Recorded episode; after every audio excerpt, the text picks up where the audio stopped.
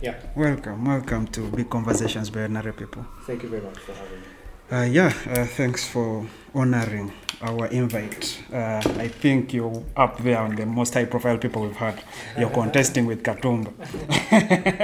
It's my pleasure being here. Uh, yeah, um, so uh, when I was preparing for this thing, uh, for this conversation yesterday, I saw the conversation you had in May with uh, with the president. Yeah, I think probably that's one of uh, also up there on your most high profile people you've interviewed, right? absolutely. Yeah. Um, you asked him the. fa- I think the, the way you open it, uh, sort of commending him on the work he has done on COVID. You know, it was May then. We didn't have enough data. Not a lot had gone on. Would you still, if you had the chance to redo that conversation, is that how you would start by? Would you start by commending his work? Do you think he's doing? How would you rate his work so far? A lot has changed uh, from when we did that interview. Yeah. Um, today I was doing a radio show, and you know, one of the things that we talked about was like UK cutting aid. that Mhm. Was given Yeah. to Uganda police, prisons, and then the UPDF. Why? Because of you know what's been happening. Yeah. in Yeah. of human rights. So like a lot has changed. I feel like it's sort of we've lost track. The country Mhm, like needs like a process of healing. The leaders as if they lack empathy. So you move on from like November killings where more than 50 people died, Yeah. you go into a very violent election uh, full of irregularities, and then you move on to a season of kidnappings.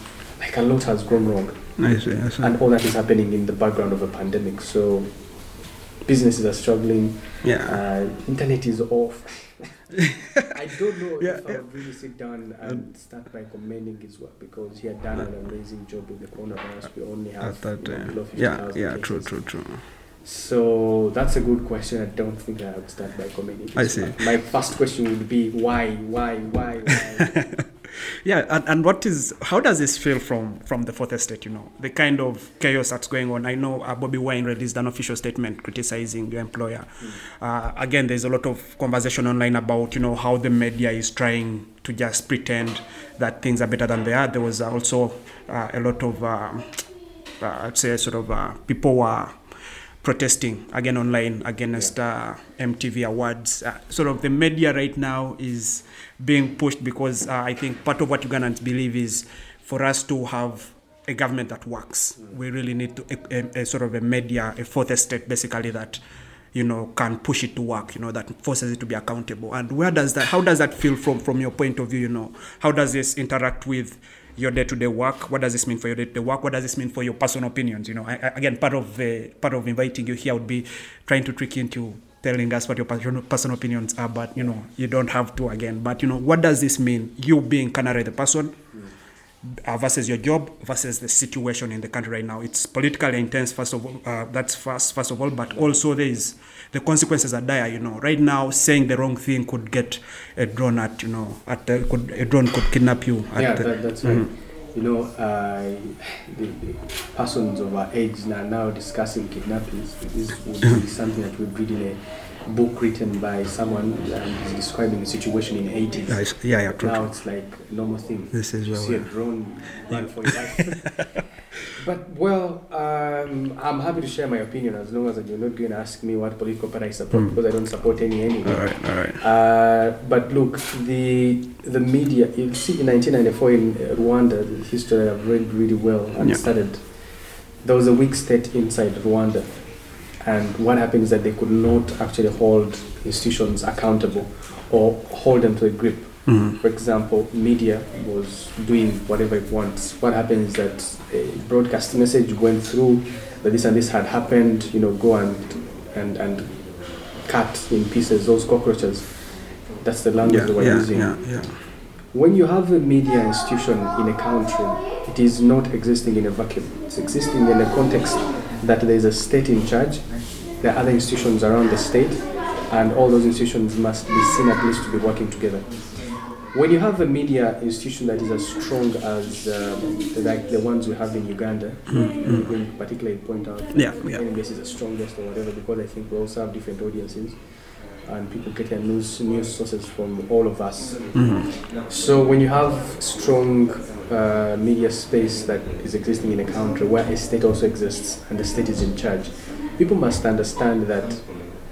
Uh, and I'm sharing this for the first time people must understand that the way police cannot do their work independently 100%, the way the courts of law cannot do their work 100% the way they would have loved to, the way you cannot just appear anywhere and say anything just because you have freedom of expression, yeah. the way you can't do that. It's the same way media is. It's, yeah, I see, I see. it's not existing in mass. It's existing in this country where we we all uh, at least subconsciously in our minds know that there's a state in charge. Yeah. And we get our licenses from government. We get um, our media airtime from government, like everything. Put that aside. Government is the biggest spender on media. Media, uh, media is, is a private institution apart from UBC, but even UBC government gives it money. Mm-hmm. So people must understand all this background now. When people understand that, you want to demand what you want from media. The letter and the entitlement in the letter that the Honorable Robert Kyagulanyi wrote was to say you should have declared what I wanted. But you see, media does not. Okay. I would say media media serves the people. It cannot serve one individual Okay. right?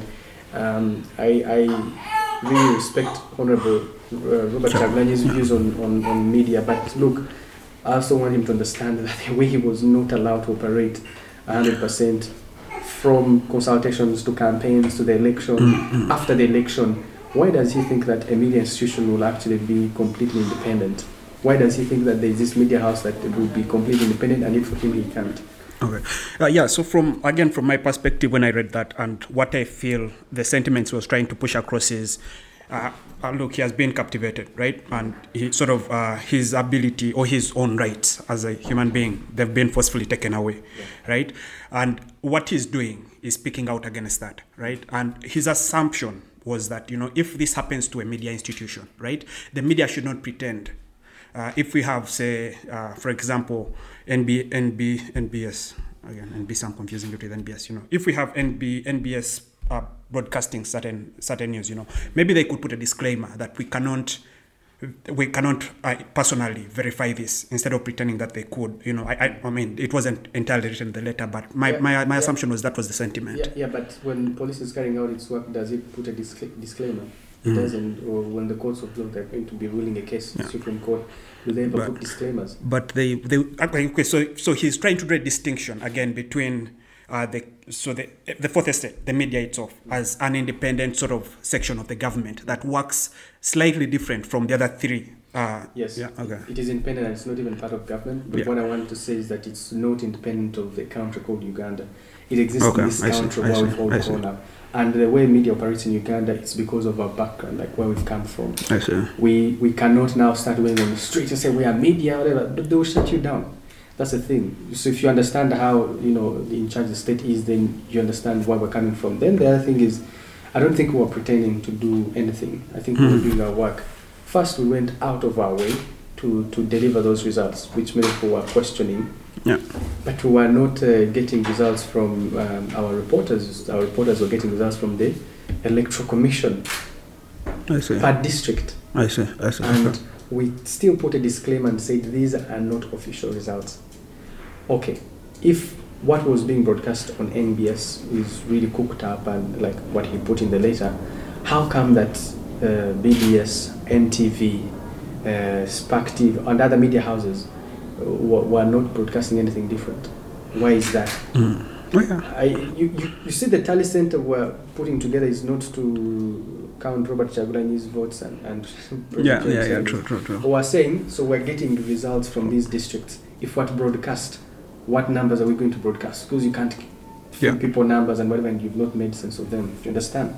So we're saying that, look, we've gotten 27%. This is what it shows like. And, and we're trying to say that, look, the idea behind us putting together numbers is because the electoral commission, uh, where we had deployed our people, they had already announced in the different districts. Because you see, the tally results announced at the district, push, to the national tally center. I see, I see. When they announced, our reporters that had been deployed there, Good. they were texting us, saying, "This is guys, this is what we have from here. This is what we have from here." So what we're announcing Yeah, are yeah. results that were already announced. Right. That is one. Number two, we put a disclaimer and said these are preliminary results. Number three, we never declared the winner. That's what the law says. Mhm. If you actually go ahead and declare yeah. a winner, that's what is wrong. We never declared the winner.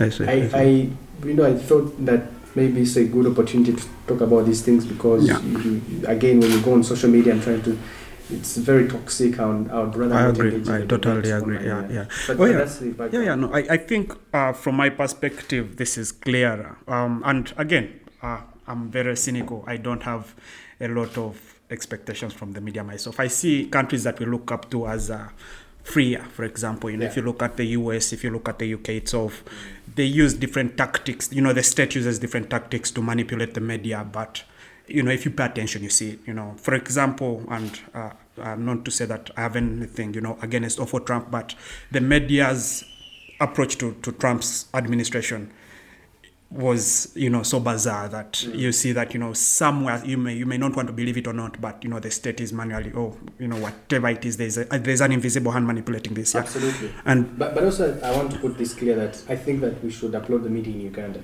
okay because it has it has not and unlike in other countries like when you go to Kenya, media is open. You either find a media company, entire media company group supporting Mm, Uhuru mm. Kenyatta, the other media company be supporting the rival, and like it's clear.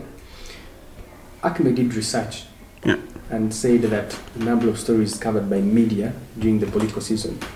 NBS had covered more stories about Robert Kyagulanyi than actually Yoweri Museveni. Okay I'm not saying that it's a justification to show Yeah, that yeah. we're trying to balance and whatever, but actually for every story that happened, we covered it. In October 2018, UCC wrote to NBS and asked, among other people, myself to be suspended for Mm, yeah yeah I remember that actually events yeah of Robert Kyagulanyi. live events yeah yeah We, we've done well as media in Uganda. We are not yet there yet, but I think when you compare to uh, like other countries and whatever, I don't even know whether that is called development. That you get to a certain level and you declare openly, like how CNN was for Trump, mm I was against, against Trump, Trump yes and- yes and yes for Biden and push the agenda. But Yeah. even for Clinton, when Trump was running with Clinton, they were for Clinton and they were open about it. They would not say we're for Clinton, but, Mm, but yeah, it, yeah, yeah, clearly you could push. you Yeah. could read So through I would say the that media in Uganda has really done done quite well and must applaud that because if it weren't for media when the internet was down, then I think would be up for a disaster.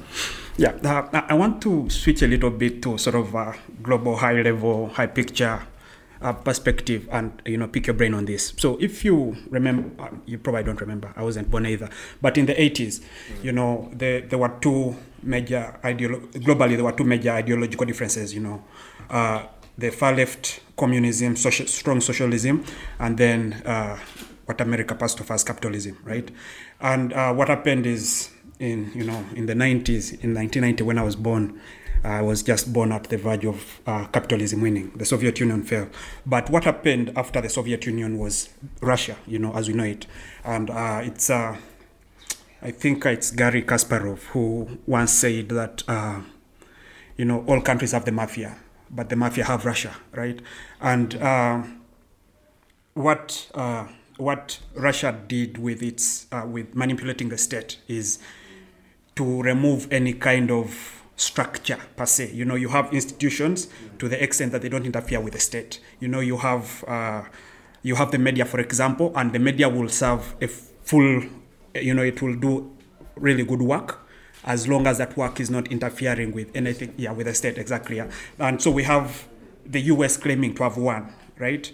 But then China starts to rise, and China uses the same tactics. Yeah, you know, China is a bit more direct. So China comes and says, "We won't allow you, you know, pass through us." We have basically a government editor who tells you whether your story is good for publishing or not, right? And it's not pretending. And then we have the United States and Europe, you know, you know, going on with that classical liberalism of, you know, uh, human being first, uh, freedoms first, and all that. But when we look at the direction the media is taking right now, it feels like for me Russia is winning. You know, it's just a little bit more sophisticated. You know, people do not have apart from uh, I can see, for example, I'm a big uh, fan of podcasts, and I can go and uh, listen to a little bit more radical podcasts of people say who some academics who still think you know Marxism is a viable solution to, to the prob- to, to the world's problem today and things like that. And on their podcast with their small audiences, they can still voice their views. Mm. But when you go to the actual real stream media, it is, I mean, in the US they say left or right, uh, same thing with Europe, but it's all almost entirely fully capitalist. You know, it's, uh, well, not capitalist actually. It's all, for me, in my opinion, fully right. And what we consider to be the left, apart from, again, uh, dissenters, if you see Bernie Sanders, for example, and AOC and those ones, who, be, who want to become real radical leftists. And again, they get labeled socialist, whether they label themselves socialists. But the West is also pretending, controlling the narrative in a more sophisticated way, but it's sort of like uh, we are in, uh, uh, what's the guy's name? George Orwell. We are in, we are at this point where we are in 1984, you know, and uh, it's uh, the state, the people who know enough about how, say, a state can, can change or can fall know that it's not possible. You know, if, if for example, for example, what you're saying, yeah, you know enough about how the media is run, yeah. so you know that it's unrealistic, it's unrealistic what uh, Bobi Wine is asking for for the media to to just say things because you know there could be popular opinion, right? Yeah. Uh, but uh, and again, this again is, I think is what Orwell was writing in the book. You know, the people who people like me, for example, people like uh, maybe Kyagulanyi himself, the people who are still radical enough who still believe that you know things could be done. Uh, so-called right way, you know, according to my perspective, what would be right? Yeah, those are people who are just blind to to the actual workings of the state. Yeah, and and the idea is, you know, the more, for example, the more I educate myself about the state, I would find myself inevitably inclined to join the state because then I would know there is no hope. Yeah. You know, there, is no hope. The, the, what you're raising is important, and I have always asked asked myself because I've never okay, way when I was young, I used to aspire to be a politician and whatever, mm-hmm. stand for president at a certain point. Maybe I will, maybe not. But I, I have yeah, always asked myself. You've made the announcement, yeah. yeah so. Yeah. I've always asked myself, like, what sort of conscience do politicians actually have mm-hmm. that you mm-hmm. can be blind to so many things, and yet a normal citizen can actually see them and make sense of them. I do not understand, like, for example, what clout or power or popularity like does to people because that's where politicians belong. Um, they're either in power, they're either popular, depending on which side they are. So I've never understood why they really cannot make sense of like the most easiest things. But also, what confuses me the more is that actually that maybe they actually see these things, but they do ne- they never want to stop pushing for what they think is right, uh, because I think what you what you're trying to bring about is how China and the seven Asian tigers and Russia have successfully brought about development without necessarily fronting democracy. Exactly. Yeah. That you have a number of countries that, for example, China, one party, going back to yeah. a while, like in yeah. the movement system, one party. They recently blocked, yes, yesterday, but when they blocked BBC Oh, I, see. I didn't yeah. know that by the way. They blocked BBC. So they're saying that you are going to consume the media we want you to consume. Mm-hmm. You are going to use social media uh, platforms that we want you to use. The way we want you to use them. There's a cartoon um, done by uh, someone online.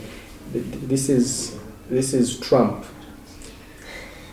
You know, there's a line between Trump and social media. Is WhatsApp, Facebook. Yeah, yeah, yeah, yeah they are all raising their hand. They say, we, we have blocked you, with no access. I saw that right, yeah. And then trying to say, why? I have a right. Then below is Museveni, and the same line is drawn. then Museveni is telling the other We've I saw, yeah, I saw that, yeah, yeah. So in China, they're saying that you do not even have, we'll create our own. One social media platform like this not only transacts money, mm. tracks your movements, everything is on there and if you say if I send a message that is too radical, they'll look for me and they'll get me. Yeah. But then that has not stopped them from developing. We need to ask ourselves because you see, even in America, what we actually call democracy is still an experiment. It's mm. not even yeah, 100 yeah, years true, old. True, I agree. Yeah. It's still an experiment. I, I, I, I listen to podcasts here, you know, one of them being yours. But another podcast I listened to is called The Experiment. So I went back mm. like to research how do you make a podcast and you call it the experiment? Was it like a pilot shoot and whatever, and then the name stuck? They say no. In the beginning, when I go back to the fir- first first episode, they say no. America began as an experiment on democracy. Now our podcast is going to be called the experiment. They talk about this democracy. Is it working? So as Ah, Ugandans, I I see, I must think um, uh, about Ugandans and East Africans and uh, Africa large. You must think about is really democracy working for us? Because you spend Okay. a lot of resources, time, money, people die and whatever, trying to uh, be politically correct. Mm. But then it is not worth it at the end of the day. Uh, and this time worth you mean in monetary terms, in economic terms, right? Actually, even even even in even in other terms, Okay. um, I don't know what kind of life Ugandans want to live. Is it whether you have nice roads or not, um, or whether you can speak whatever you want? I've been a, a visit, and my first assignment as an NBS reporter was in Rwanda. In Rwanda, should say really clear: there is no free speech. You cannot Yeah, stand up true, and say anything true, you true, want. Even when you're taking a picture on street Yeah. and there's a police officer, he will stop and asks you to really Yeah. look at what you're taking. But you see, there is at least effort, or at least there is, uh, I wouldn't call it propaganda, there's at least effort. You see the effort that this leader is trying to, for example, make the streets clean, um, go for like good policies in terms of environment Mhm. and whatever. There's effort. You see the effort. Even when people get corrupt and eat money, people eat money in Rwanda. You didn't think that it's Yeah, a whole yeah. clean state or whatever. true. There's effort to show that, oh, I'll The use the road to beat this power, not use the Oh, so I see, I see. There's, Okay. there's effort that is Yeah, yeah, and it is deliberate that it is shown to the people. So I've been asking myself, would I rather live in Rwanda where I see that there's at least effort to show that my taxes are working and there's accountability? Every year in Rwanda, there's just one day. You sit down with your leaders and whatever, and the president is there. People start asking questions. Why isn't this not working? Mm. There is effort. I'm not saying it's the best way to. There is effort to show that. Yeah. The, okay. And and and the problem now here, what you're asking, does it translate economic, in economic terms? Has their GDP grown bigger than ours? I know it's a small country, but Yeah, even yeah. look at the export of goods and what they're doing. Yeah. Has theirs grown? Maybe it's an experiment. We need to study for 100 years and make a conclusion. I see, I see.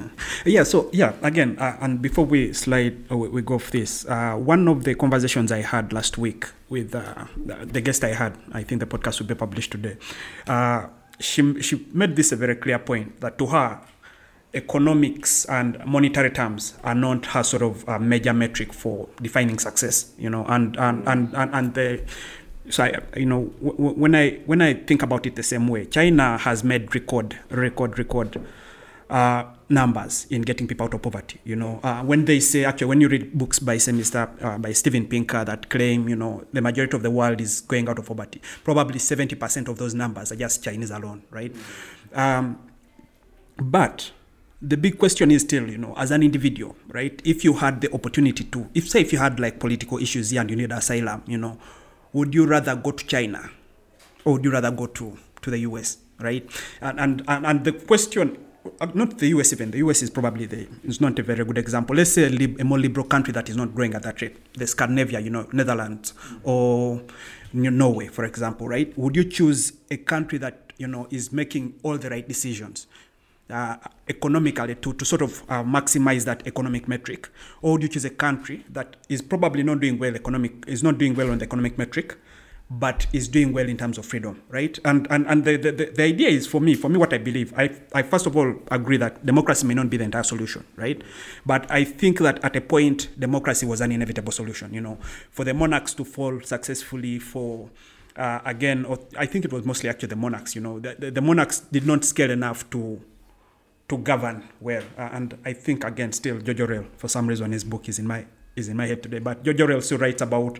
He gives, I think, four reasons why a government would fail, why a ruling institution would fail. Yeah, and one he says uh, probably the guys who are ruling lose the morale to rule. Uh, probably you get an attack, annex an attack. Uh, the middle class becomes you know too close to the high class, so the middle class feels like they can actually penetrate the high class, and I forget the fourth one. But yeah, the, the, the one about the morale, you know, when it comes to the monarchs in, in say Europe and eh, and the East and the West, it's mostly because, you know, your father fought a war and won. Your son wants to keep the father's legacy, but the grandson doesn't really care. The grandson has just grown up in full entitlement, yeah. So he he sort of loses the morale to, to rule. And if you don't have like the right uh, Churchills on your back, you know, the, the right politicians on your back to force you to get in line, you just give up on the monarch. So democracy comes in as a bigger alternative, you know, because we the, the option of uh, overthrowing one monarch by another was just not sustainable, mm. right? And so we bring democracy. And at the point, you know, we've seen Europe, what Europe has become because of democracy, and you know, uh, how they've again weaponized democracy. For example, coming to colonize Africa was to sell. Again, democracy is one of those things like you know Bible bottles. It's very beautiful to listen to. It's like Karl Marx's work. You know, when you when you read, it's very very convincing. You wonder why the world doesn't run like that anyway. So when they bring their democratic religion to Africa, they manage to convince the masses, the Africans, to go with the white man against our own typical rulers, you know. So because you know there's a chance if Milton, say for example, goes with the white man against the Kabaka, there's a chance that Milton Obote gets power in Uganda actually, but if it's the Kabaka, it's only the Kabaka's descendants that get the power. And that's very, very convincing argument. Yeah. But now we're at this place where the world is so diverse, right? Uh, where it's hard to tell what is right, you know. What's the right thing? exactly, yeah, yeah. What what the right thing to do? Where it is extremely hard, you know. We can draw a clear picture on what is wrong. That has been is that for right now is still easy, you know. You can say, uh, bombing people, you know, the, what the terrorists do. That is bad, you know. We shouldn't tolerate it anywhere, and we know that these are the bad things. Absolutely, yeah? there are those that are universal, mm-hmm. and I think that the, the, the global the global world has gone on to, like you mentioned, terrorism. I think it's a bad thing.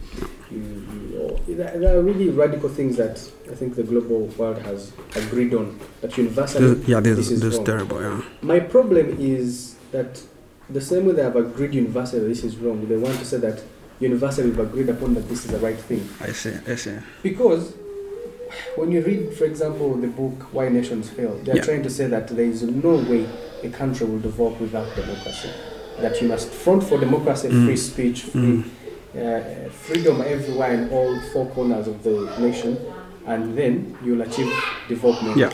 But then, as you spoke earlier, you saw that the seven Asian tigers have really succeeded succeed, economically, yeah. and they are growing at a very high speed that even uh, economists are trying to understand how this can happen, like it's a miracle. Mm. And yet, they are really low on democracy. I do not think that there should be sort of like a formula that should be copied and pasted. one, one should fit all, yeah. yeah. One of Uganda's problems, I think, that we're trying to copy and paste solutions. Like we're trying to see what's yeah, happening yeah. in the United States, or they are exactly pressure for for for whatever reasons, and they want us to exactly or replicate what they are doing.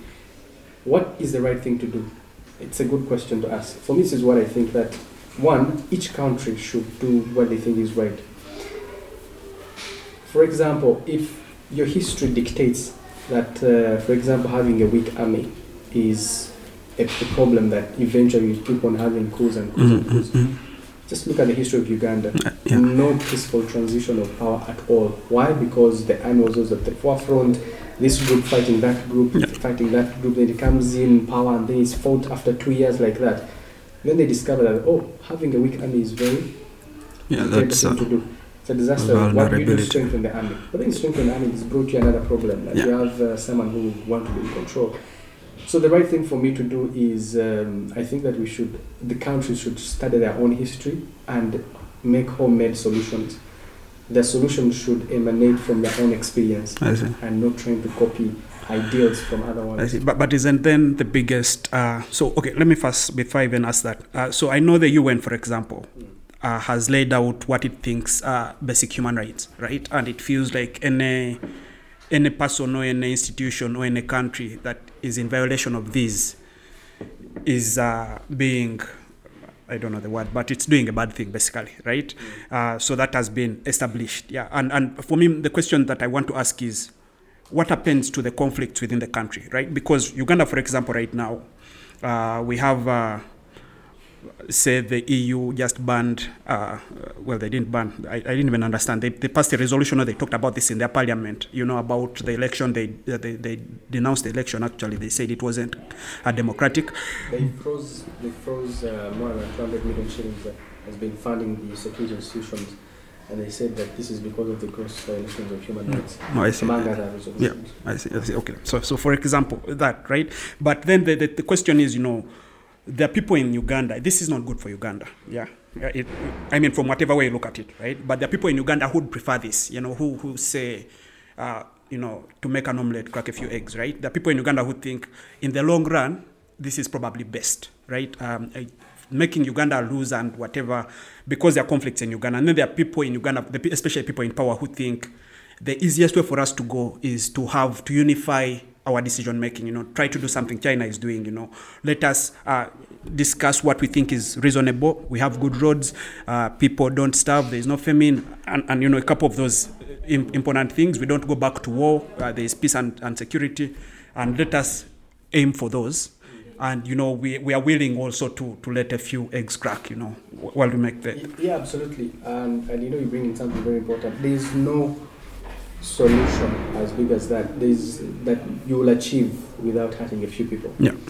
For the elec um, and I'm really saying this at the risk of sounding, I don't know, extremist, but for the elections to be peaceful and the security institution had to really go hard. Just Mhm. that it made a very many mistakes that I think were not necessary, but it was important that they really show that they are in charge. Just that they went overboard and Yeah. killed innocent people they shouldn't have.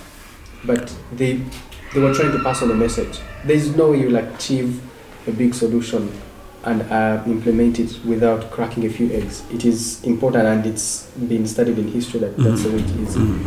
My only problem is that with Ugandans who actually believe that someone elsewhere will come and help this country and solve all its problems, yeah that I think we should not agree and we should completely reject. When you say that that the that the EU or you, the Arab world or China is not interested in changing government, so is interested in the money. Um, maybe United States should come in the country and intervene. I think that's a terrible thing.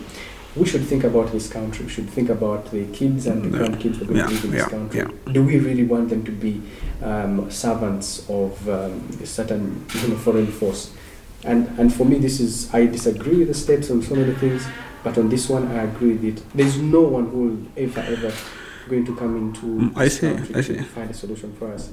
So, so yeah, I, I think again to look from that perspective, uh, you sort of also have to be of the view. These can't be mutually exclusive. You know, you, you have to be of the view that change will happen with uh, sort of the current power holders in power. Because uh, one of the things that, say, for example, Kyagulanyi is fronting is for change to happen, we have to change the, the guards, right? And uh, it is unrealistic at this state Yeah. to believe that the guards can be changed in any in any other way that is you know not force Mm. uh, either forced by Ugandans themselves or forced and this he shares with Besigye actually you know either forced by Ugandans or forced by an external by external invention right and uh, from when you say that we can't call help we can't call for help right? Because again obviously America has its own interests and they would only come in to help if they are protecting their interests right? When you say we can't call for help what you what you're trying to say is you know there is another way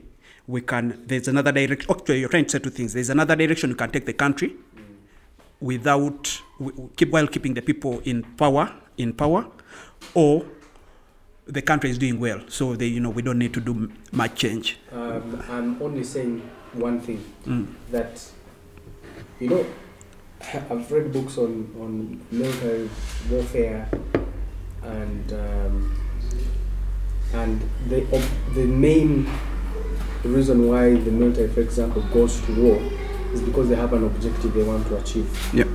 That is military science 101. What's your objective? One, identify your objective. Number two, guard your objective. Number three, protect it. Number four, make sure that you've achieved it.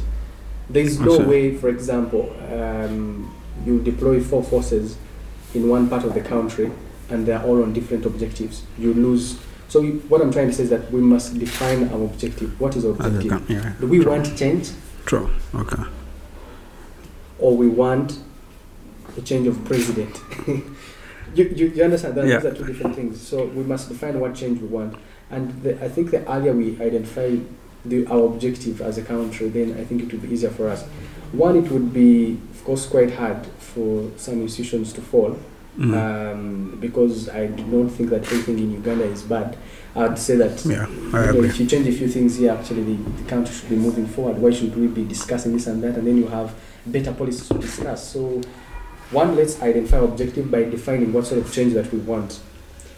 And um, I don't think that can be achieved by having um, to invite an external force to come and define for us the change that we want. You and I, I think, should agree that that is already dead Yeah. I- It should but then, two, is it true that everything is going wrong in this country? I would say it's a bit of a generalization when you say, you know, everything is okay and therefore nothing should change. I think things have gone wrong in this country in all circles Mm, mm. social, economics, health, education, and whatever.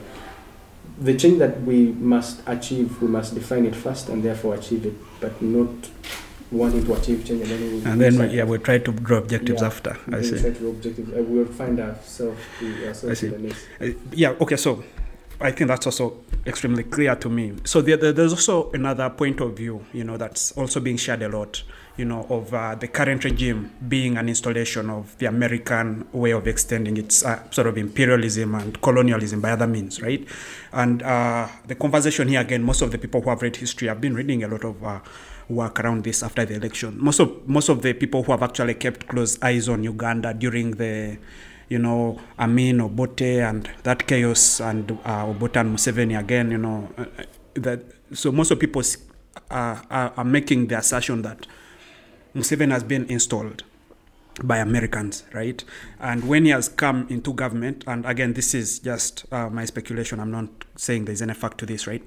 And when the, when he has come into government, he has realized how he can stay valuable, right? Uh, and so, uh, for example, there's uh, an Islamist threat in uh, in Somalia, and Museveni, because again, coming to government has meant to build a strong army and keeping power, you know, keeping the country stable, which I think he has you know, it's an objective he set out and he has achieved. I, I will give him a lot of kudos on that. Uh, but he noticed that, you know, the way to keep the, the stability is to have an army that cannot be trampled by, say, the means he used to trample the, the previous armies themselves, right? Uh, yeah, but then for him to stay valuable, he has realized that he has to be able to offer something, right? and what he has been able to do is get Ugandans to fight the, the, the extremist war in, in and again of course this is a two two two two two two two-sided argument right? Uh, the the Americans of course ideologically they're strongly opposed to Islamism you know fundamental Islam Islam yeah the, the, the threat of of uh, jihadism and all that stuff. But also the, the reality is you know uh, Somalia is nearer Uganda than it is America. So in any case it could be a bigger threat to, to, to us. So yeah exactly. So so there, there's definitely that argument but uh, most of the, the conversations that i've read are you know at this point uh, and uh, these also sort of two-way conversations. At this point when Museveni is getting old right and there's no clear idea of how they replace him keeping the institution alive you know keeping their interests alive you know is it the americans that are trying to sort of cause this chaos so they can uh, and you know they could use Bobi Wine could be a, uh, what do they call a scapegoat of some sort you know. And the, the chaos has been caused by these again imperialists the colonialists that we don't see you know uh, in, in bringing in this chaos just so they can just uh, they can identify who their next ally could be. You know if you look at uh, especially after Obote because I think Obote after Obote made the deal to get rid of uh, the Kabaka his deal with uh, the imperial because the imperialist of course installed Obote you know at least the first Obote. I don't know about the second one. But uh, they started not to trust him enough right? And that is how they caused the chaos bringing in Idi Amin and all those other people in order to identify who could be their best ally in the Greater Lakes region. And what they, they identified again according to these texts is Museveni right? And you know is this chaos that we are facing right now you know which is is it because America is trying to, to, to identify the next ally for, for Museveni? Is it, is it, is it, is it, do you, I mean, from your opinion, do you, do, how do you? I, I think it would be um, wou- wou- wouldn't be giving a good picture if you, you narrow it down to just the really just trying to Mhm. identify the next ally. There's there's having a puppet, there's having an ally, and I think Museveni has been a very good ally. Yeah. Um, and the reason, one of the reasons why actually we are not a Libya Yeah, yeah. today is because I think Museveni has been a good ally, but he also knows his takeaways. He knows what he wants from the Americans. He knows what he wants from EU. All these, uh, I, I should tell you, I'm privy to information that uh, Natalie Brown, the U.S. ambassador, has been in deep conversations with the president. Mhm. Say there's this happening. Um, we, United States wants to sanction Uganda. There's this happening. Why? Do, but you see, Museveni is also very clever. He's Yeah. been able to strategically place himself in a way that there's something that he's taking away from them. There's something that he's taking uh, that they're taking away from him. So his relationship with the like EU or the United Kingdom or the US has been no, has has not been transactional. It's been like sort of a compromise. So you- he's Oh, been compromising that Okay. he takes away something from them, but he's also, so he has a negotiating hand that helps him to sustain power. I do not think. I think we've reached at a point. Why? We, how can we explain this uprising? We've reached a point where there's so many young Ugandans. One, they're educated. Again, I, I, That is true. I subscribe to the thought that part of the problem is because of Museveni's success. How? One, have a People are educated. large group of young people who are largely educated. Yeah. Two, they are completely exposed. I mean, this use of internet and Yeah. divergent views and whatever. I don't think that people in China who are young have the luxury The diversity to see what of- the yes. Americans are doing. If they ever do, they would ask us, this world exists? I agree. So one, we're highly educated. Two, we're too exposed. And three, we, we are, you know, interacting with the rest of the world. So there's an option of, oh, so that exists. So I think we can achieve it here. And I can tell you that's really, um, you can give it up to Yoweri Museveni that it's been part of his success. So because of the young group of Ugandans, you and I, people who are who were maybe 15 years old when Museveni came to power and they have seen the journey and they're able to identify mistakes and things that the state has failed at. And because if they were illiterate, they would not understand maybe how the state works. But because you and I are not we know illiterate, enough. We're yeah, exactly, exactly. Yeah. We're reading books about uh, global economies, we're reading books Yeah. about China, we're reading books about the United States and democracy and development. Then we try to want to create that ideal Uganda that you and I desire to live in. Again, civic participation. We understand that we pay money. You see the uprising that was on Twitter because of wanting to tax ATM. withdrawals. withdrawals, yeah. People now understand that, oh, I have no problem with you taxing, but where does my money go? So because that space has increased over time, in Mm. uh, I mean, time I read a book, you, c- cannot even question where your tax is going. You don't even have the luxury to Yeah, talk about yeah, it. yeah.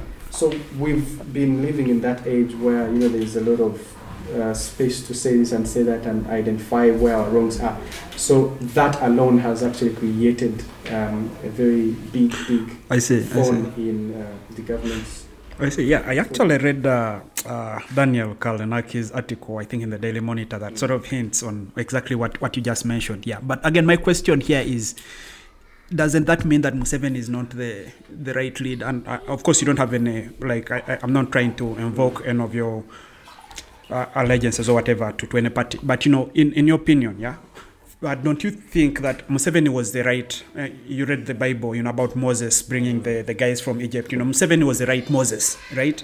But don't you think we need a Joshua to actually go to the promised land? Because probably, you know, if if we cannot, if you know, we are we are we are looking at an uprising right now because, and the the, the side the reason for the uprising, the main reason is because we are you know educated. We know a little bit more. We know sort of a lot more to to just take what we are given you know is, doesn't it mean that you know right now maybe we need a leader who can actually give us what we need you know don't we need a joshua at this point No, I think that you and I agree that we do. I think that Museveni's uh, uh, time is done. I think that his policies are tired. I Mm. think that uh, the people around him are tired. They need this need of that fresh feel and.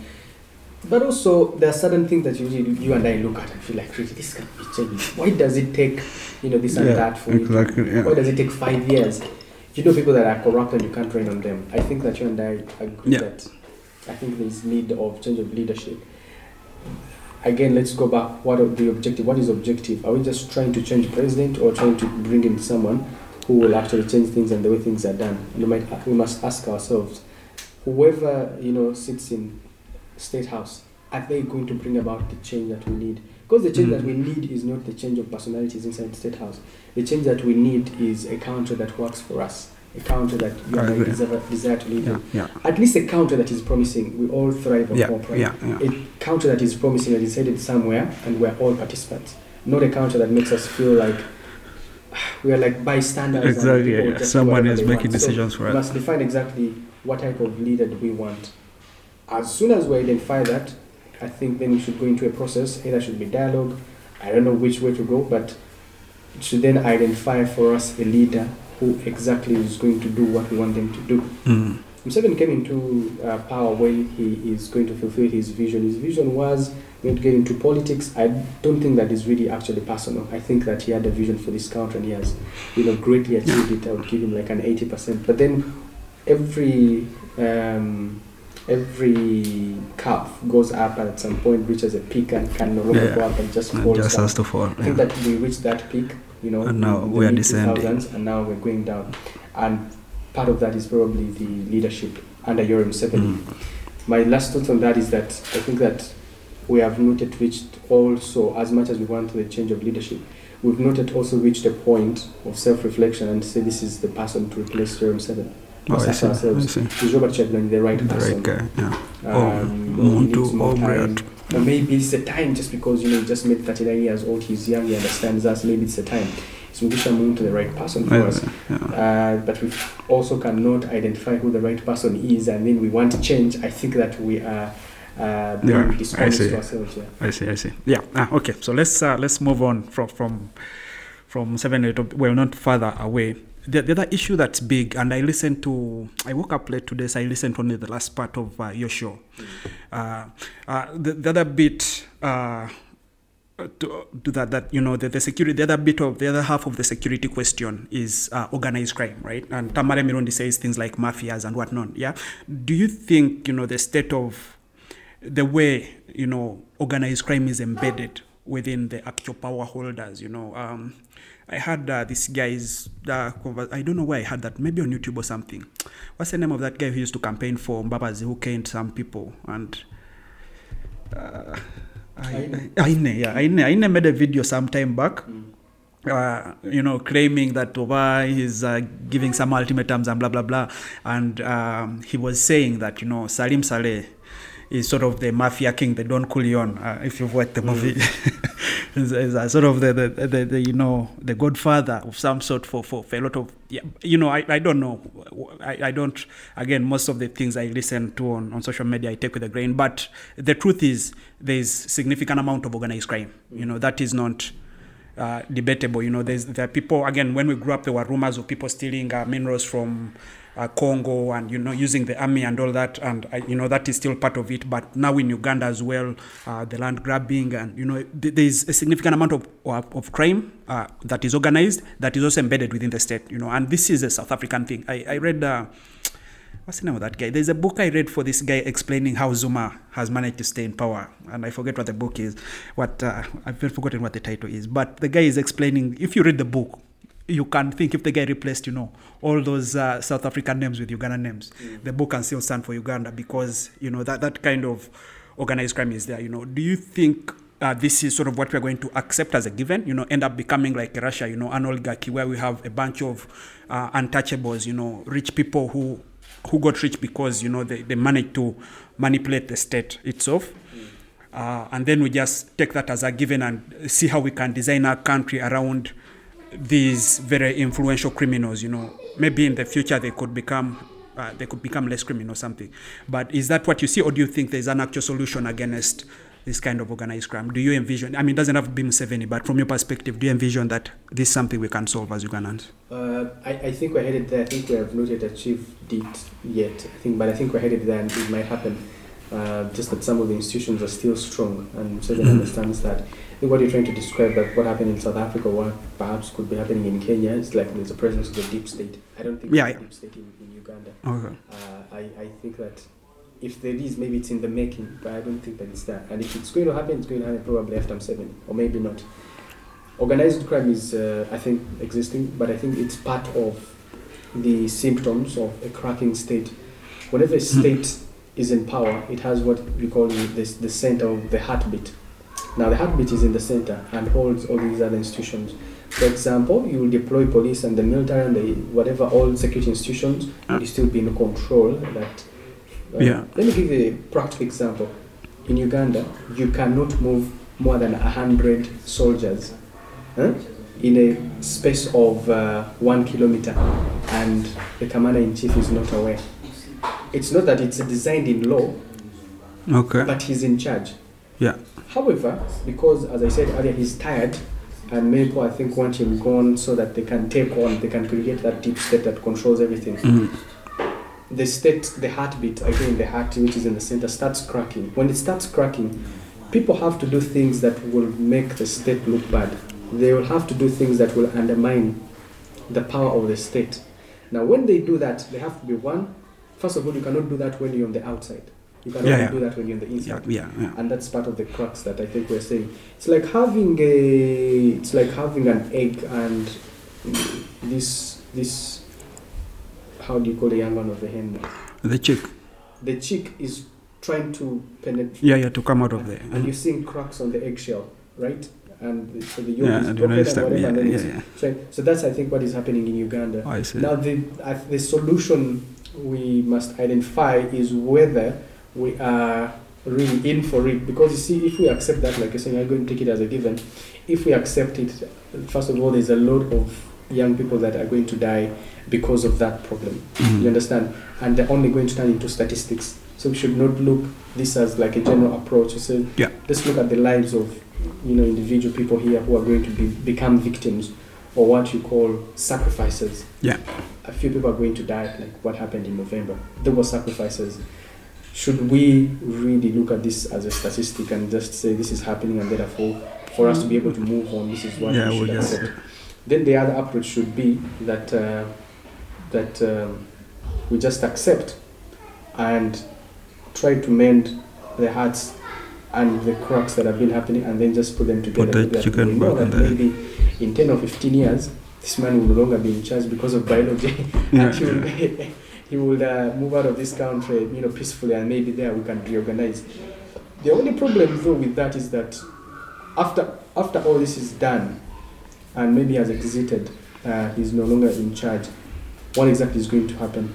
Because you have a lot of um, what I would call like hyenas, like they're waiting. Yeah, yeah, obviously. Yeah. You know, like you've placed meat in the middle of the bush and they're Yeah. like hyenas about to jump on onto it. You have, I'm not going to mention names, but Mm. you have people who already are controlling institutions right from like the Ministry of Finance. They're ready to take on, they're just hungry for power. You have the opposition, which I don't think is strong and I wouldn't consider it. Yeah. But you also have the generals that you know, have been around Museveni for a very long time. One of the reasons why he thought that the center was cracking and therefore he needed to work on these cracks is to retire all these people and therefore they are no longer in charge. But immediately he exits, all these persons would want to come back. I see. I see. You I see. also have, you know, his family. His family, because of what has happened you know, in the recent past, um, I, people are not kind to them. They Mhm. think that they have Yeah. stolen everything and whatever. They, they need what you would call protection when he's no longer in charge. So you would want the family, you would actually see the family moving forward to protect all the interests of not just him but also the family itself. Mhm. the family is large. Yeah, yeah, no, Who true, is true, going to true. be in power and give them protection? I, I, I- don't know if you see the picture that Yeah, yeah, no, I see it, I see it, yeah. around this country called Uganda and State House, and therefore, if anything happens and he exits, all these people. will- So the uncertainty for me is what I fear for. I do not. I sit down with my mother and she tells me stories of, of Idi Amin and, Mhm, and mhm. what happened before 1986 and how the war came through and how they were just out of home, go in the bush, spend their nights, and they couldn't go home because if they phoned them home, they would be killed because they Yeah, supported yeah. Museveni. See. Now, I do not want to go back there, To, a place like that. Yeah. but neither am I willing to accept what is happening now. Yeah, yeah, you can't. Yeah. So we are stuck in between the rock, the rock and a very hard place. place. Yeah, yeah. And and for me, I think that such conversations, like like this podcast, is what not necessarily will heal us, but maybe give us a step forward. bit. I agree. Because the more you talk, the more you engage in conversations. Dialogue is always like the starting point. Yeah. Yeah, and, and actually on that same point, uh, we can now move on to, to like media itself, uh, sort of your profession and expertise. Uh, I've uh, maybe I'm also cynic on this, but I've not seen many much innovation you know, sort of uh, not innovation in terms of, you know, how do we get uh, devices to people or how do we, you know, share much innovation in terms of creating content Mm. in, in that's officially done by media organizations, right? Uh, for example, in the US, uh, one of actually, according to the numbers, one of the ways people consume news is from comedy. You know, people like Trevor Noah, that things are not considered news by per se. Uh, John Oliver, uh, that, that stuff is not considered news, but it is Yeah, exactly. But it's sort of sort of the best. The- according to the numbers, they, they their viewership compared to actual actual news, they have the biggest biggest numbers. You know, we, why do we have, do you anticipate in the media, for example, you as an individual, uh, if you have an ideas, we can steal from you, or like the media house itself, inventing ways to reach Ugandans. I mean, I don't think the Trevor Noah thing, maybe it will work, but I don't know if that will work or we have the, the talent to do the same thing. But do you envision, do, do you have any ideas of how we can get current affairs more accessible to people? You know, because I also feel like the more people talk about things, the more you know, the, the, the more interested they can get. And I know, of course, I, for example, NBS has uh, uh, uncut. You know, you have uncut, and it's definitely targeting a certain audience, but it's also uh, news about a specific few. You know, you won't hear Sam Kutesa on uncut, for example, right? Th- that is not expected. What, what what is your opinion to sort of show the most serious part of the current affairs or the most serious part of the you know the big picture of Uganda, but in an accessible way that even a boda guy can laugh at it. I think the media is not in isolation. I think every institution in Uganda is still growing, and I think we'll get there with time. For example, where we started from as media is not where we are. Yeah. Beginning from just uh, you know watching WBS TV and UBC, Mm-hmm, and now every pastor almost in Kampala has a TV station. But you can also create your own. You don't need to be employed by media Yeah. to or pass on information. I think that we've moved the state, but that is not. I think where we want to be. Um, I, I have seen, for example, media these days trying to, okay, I'm at least trying to front that at, at NBS, trying to create audio visuals, audio visuals that are short, on point, Mm-hmm. but then easily consumable, again, because of the competition that social media has put us up. You can no longer break a story because it's already online. Yeah, yeah, it's already- Maybe wait until nine. So I think that uh, the, the the media owners and, and practitioners like myself need to start thinking out of the box. Mhm. And as I said, audiovisuals are one of the ways we're trying to create this. Uh, podcasts are still picking up. Um, Yeah. there's, there's need to, for example, tap into that audience. I don't think we should stop.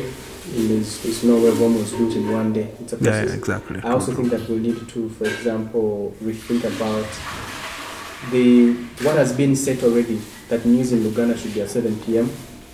and news in English should be at, at 9 p.m. Mhm. Why? Yeah, yeah. Can, no, can, I see. because can we just hold the bulletin there and then when the when the, the story, yeah, yeah. um, as opposed to waiting for 9 p.m. At 9 p.m. can you show me something that I actually have not seen online? Can we reserve it, for example, for like rich documentaries that have been worked on for months and months? Mhm. Or can you just have one bulletin in a, in a, in a week? So you can just tell me everything that happened? Because social media will bring to me everything. I see. Yeah, yeah. online, True, true. yeah. Actually, that's a So very good idea. Yeah. You know, be s- rigid in terms of like what has been said in the past. Who said that in in in in the news that we should begin with current affairs, go to business, and then end with sport. Sports. Uh, And that's what actually the newspaper has also turned into. That sport is at the back. yeah. current affairs is at the- so I think that uh, if we if we disrupt the market with like change of certain things, there's there's there's opportunity for us to grow. Mhm. In Kenya, you already have a 24-hour news channel, which we don't have Oh. here in Uganda. If you perhaps uh, change the NBS into a 24-hour channel, you need another maybe NBS 2 to broadcast Mhm. content like Uncut. You need another NBS 3, maybe Sanyuka TV to broadcast sports. Yeah. You understand? So I think that we need to disrupt the market by, for example, changing what is already existing. Um, you know, I, I want to be home and anchor news from there. Maybe that's what will attract people to watch. mhm, mhm. I don't have to come to the studios dressed in suits every day and, and whatever, reading stuff on TV. Maybe I want to anchor news through a conversation. I want to sit down with the newsmaker. This person has done this and blah blah is involved in the story. And let's have And a then, conversation yeah, and yeah. about see, it. I see, I see. that's how we should be.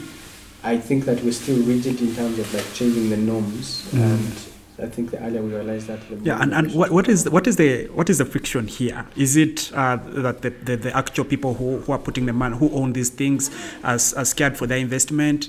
Is it that you know you guys are not writing very convincing proposals? Wh- wh- Why why do you think the friction is? Because uh, these are good ideas. Um, Yeah. yeah. That's a good thing to ask. I think that the media owners, first of all, look at you know the age group they are in, and, I see. but yeah. maybe not to be an ageist. Uh, I don't want to front ageism that they are old and therefore they cannot. Mm. No, I don't think it's the right thing. But I'm just saying that, for example, our times, the way we consume content is not how those guys would consume Yeah, yeah, true, true, true. true. Um, I would find, mm, you know, my uncles who piled a bunch of newspapers and stuff online. I I have an app that gives me daily Mm, monitor mm, and mm. vision Yeah. and now post and, and can give me all that in one place. I think that that is part of the reason, but also the other reason is uh, again, you know, entirely this is a capitalistic world. The risk is so high that if you disrupt the market, the risk of losing money is so high Yeah, yeah. that you would rather leave things the way they are as opposed Play the to game, you there's know. even yeah. no research, for example, in Uganda that if you start broadcasting news in a certain way, maybe to be consumed. Mhm. Now that risk I is see. already Yeah, existing yeah, and is true, big. true. Uh, man, I've invested. You see how NBS moved from Kamwokya to Naguru, such a large place, and the park Mhm. owns the premises and whatever, and then starts to make money to replace where all this investment came from. And then all of a sudden you want to disrupt the market. I would do anything to protect what is already Yeah, existing. I, I agree. I agree. Also, yeah, I think that if you open up uh, the convention, say if you make it easier to broadcast, then you open yourselves up to like very independent, small, small firms to compete with you. I, I see. I see from that Yes. perspective. Yeah. Okay. Now let's uh, also turn to Canary, the person. You know, so uh, like. Is it school? Is it uh, sort of a spark? Is it like uh, your grandparents are talking to you? How do you decide to do this as uh, you know, going to media and uh, be a journalist as your profession you know what are the small small decisions in your yeah in the young canary that influence this That influence what exactly? uh, your profession as a journalist I think that one, I joined this because of passion and whatever. I was Mm. excited and I just wanted to change the world. And when I got into this profession, years down the road, I discovered like, oh wait, I, I hold a very not just sensitive but big role in this country. That a simple tweet can change things. yeah yeah That um that if if I start, for example, to talk about a story consistently for a whole week, that something can change. I'm like, wait, I think that, that, that the audience has given us a lot of power. And I'm like, wait, I cannot afford to joke around with this Mhm, power. mhm. That the audience trusts you, and hopefully that you'll be their voice, and then you're like an elected member of parliament, right? I'm not trying to put myself on there. Yeah, yeah, think I see what you mean. great honorables, but I'm just saying that the audience has put their trust in you, and you cannot afford to play with it. And for me, that scares me, and at the same time keeps me moving. I'll receive, you know, millions of messages on all the social media handles, Mhm. uh, rather platforms, because they're all open, and then people, eighty percent, whether it's not people asking you to mentor them or speak to them about things and whatever, they'll be asking you, can you do this story? Do you think that this is something that you'd run on TV? Do you are you interested in investigating this? Can I t- t- t- tell leaders that when you go to the show, tell leaders when you host them that this is. I feel like that is a huge responsibility that I feel Yeah. like, wait, I did not sign This up for this. I did not sign up for this and I did not want, but then you're already there and you already love what you're doing. I'm like, wait, I think I can use this voice Mm. to change how things are done in the country. I've also been uh, privileged to, you know, proceed and do like investigations and special reports about things, and they have somehow somewhere influenced like the debate and you know policy formulation in parliament and in other state institutions. So for me, that feels good already because then you know that right when something is wrong, you do something about it, and there's chance that things will Yeah. change, right? Uh, so for me, that keeps me moving. I joined because of the passion. Years down the road, I think the motivation has changed. Oh, I see. Yeah, yeah no, that, that makes sense, obviously, for everyone. Uh, yeah, one of the other things actually is uh, I saw one of your tweets um, about this guy who sold you, uh, is it dog shampoo? Yes, yes. yes. Yeah, yeah. So, uh, and the question is, and we can go deeper into that Yeah, if you sure. want, but the question is, you know, how do you do you ever think of monetizing Canary the brand? You know, uh, say I, I come to you with uh, you know, I don't know, like a consumerable. You know, I come to you with, uh, say, if I make jackets, I, I pay you to wear my jacket. Is is that something you consider, or you know, is that something that people do in in, in like African media personalities or African Ugandan rather Ugandan uh, public figures? That's something that that is there business for that? Yeah, there is. I'm trying to test the market myself because I discovered Mm. that oh wait, like that guy who did uh, shampoo and just delivered it for free. He just said, please just tweet. That's all I want. Yeah, yeah. And I tweeted. And now, man, the guy Right. is the, they're putting money together for him to buy a bike because he's disabled. Yeah, so he's nice. Going to buy a bike with four tires where he can move. This thing He costs 3.5 million shillings. The thing that he delivered to me was 10,000. So you can see the ripple effect. This uh, yeah, yeah, exactly. Yeah. So, you know, but I had realized this, you know, earlier that wait, I think this can be commercialized. So I started to test the waters. I didn't want to move so quickly. Um, you know, got, got a team together Mhm. uh, last year and trying to speak to like companies, blah, blah, blah. You can do this. You, you can push your content through, you know, certain ways. You can Yeah. do this, you can do that. And it's been working out well. Just that, you know, towards the end of last year, my team sort of, like everyone moved on to, to do other things. And I'm trying to redo that maybe Nice, this year. nice, nice, yeah. But I've also like tested the waters through like events. So last year in December, I said I'm going to create a branch, A branch. a branch, and people will come. And I said I'm not going to run any TV ad. No. Oh, I see, I see. Like a branch. Okay, branch like the meal thing. Yeah. Yeah, I see. Yeah, yeah. Uh, so I said I'm going to put it on every Sunday, every Sunday like once a month, and I just posted on socials. The the first branch that I hosted, it's, called Books and Brunch. The first one I hosted, Yeah. the, the the restaurant was overwhelmed. The, the waitresses did not have enough people to actually serve the people that had come. Oh, So I said, oh wait, I Yeah, think that- this this is- can like turn into something really Yeah. um, amazing because then you are paying, for example, TV money to to run your ad, but you're not sure when the ad is running, people actually listening mhm. or viewing. yeah, yeah, But you true. just say anything, I will take a risk and just run the ad. But then for it to work, you'll have to run it so many times for it to stick in people's Yeah. mind, and then they will make a decision. But I'm saying that people will actually be going to the Twitter handle of this media personality to check what they have posted, and then oh, they'll find this, and because they already perhaps Yeah. believe in them or like them, they'll consume this brand that you're trying or product you're trying to sell. So I think that it's uh, it's a very virgin market. Mm. Um, you know, I, I am also like trying to do my sort of like research and like what, what Yeah, I can do. You do not want to also turn your personality want into to be like a- canary, the condom guy. Yeah. Yep. yeah.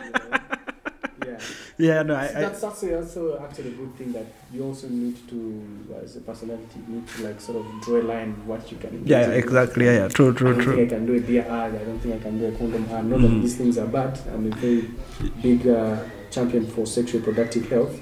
Uh, but I don't think I want That's yeah, you don't. Yeah, no, no. I, I, I thought I'll understand, and that's sort of uh, the picture that, that that I get mostly when I have these interactions with uh, with with with famous people. I, if I was famous, you know, I don't know how I'd be able to to.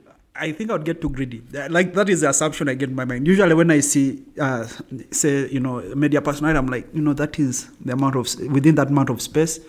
I could have done something uh, this way. But you know, I think also the, the, the thing you want to avoid is to vulgarize like who you are. You don't want people to look at you as a, you know, how the Formula One guys be, you know, as just a walking To win a billboard or so. yes, yeah, yeah, yeah. so something like that. Yeah, I, I think that that's important. And yeah, I think you know, this has been a very good conversation for, for me, have Yeah. not had such a candid conversation. It's Yeah, very, very th- thanks. Uh, thanks a lot for your time. This has also been enlightening for me. Now I feel like I know a little bit more about how the country runs, and yeah, this has been quite interesting. Thank- this you very this much has. for- Thank you. Thank you very much for, for questions that you asked accepting. Yeah. really, Thank uh, you. Thank you very much. For, and uh, this was also like eye opening for me to understand like actually young people think about this yeah. This, yeah. Yeah. not me who is involved with the whatever. Like this is like wow. yeah. Yeah.